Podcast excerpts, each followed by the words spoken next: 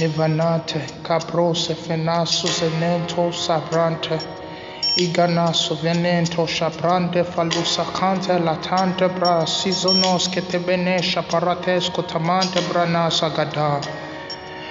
One of the things the believer must remember as he walks in the life of faith is to pray in the Holy Ghost.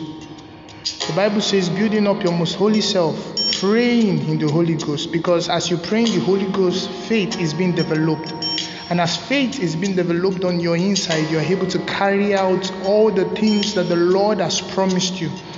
The Bible says in the book of First Corinthians, chapter 2, it says, The Spirit searcheth all things, yea, the deep things of God. It means the Holy Ghost is able to search the mind of God and is also able to give you wisdom to bring the things that God has spoken to you about to come to pass. Therefore, the believer must learn to follow the precepts of the Holy Ghost. And so, one of the best ways to follow the Holy Ghost is to praying in tongues. The Bible speaks, and Paul saying, he said, "I will pray in my own understanding, and I'll pray in the and I'll pray in the Spirit." And when he prays in the Spirit, it means he's praying in other tongues. But when he prays in his understanding, it means he has a particular thing secured from God that God said will bring to pass. Therefore, the believer engages in tongues until he's been elevated in faith. And as faith is being produced on his inside, he's able to persevere, he's able to walk in righteousness, he's able to stay in faithfulness, and he's able to pursue. Therefore, the believer must learn again and again to walk in the Holy Ghost, walk in the Spirit, so you will not gratify the things of the flesh. So you must learn to pray.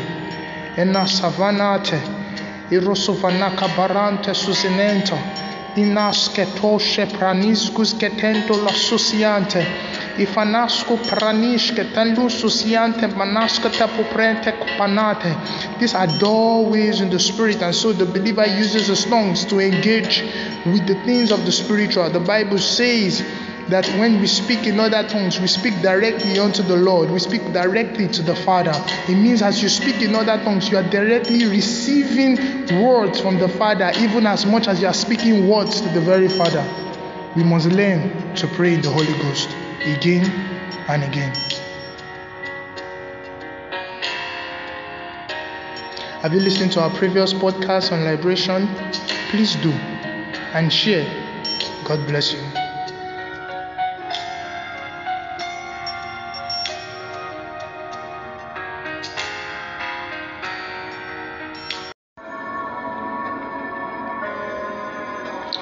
Hi, everyone, and welcome to your weekly podcast by Liberation.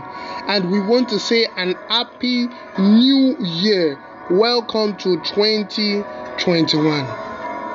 The believer must rule his life with faith because faith is the thing that the believer uses to bring down the conscious things that God has given to him.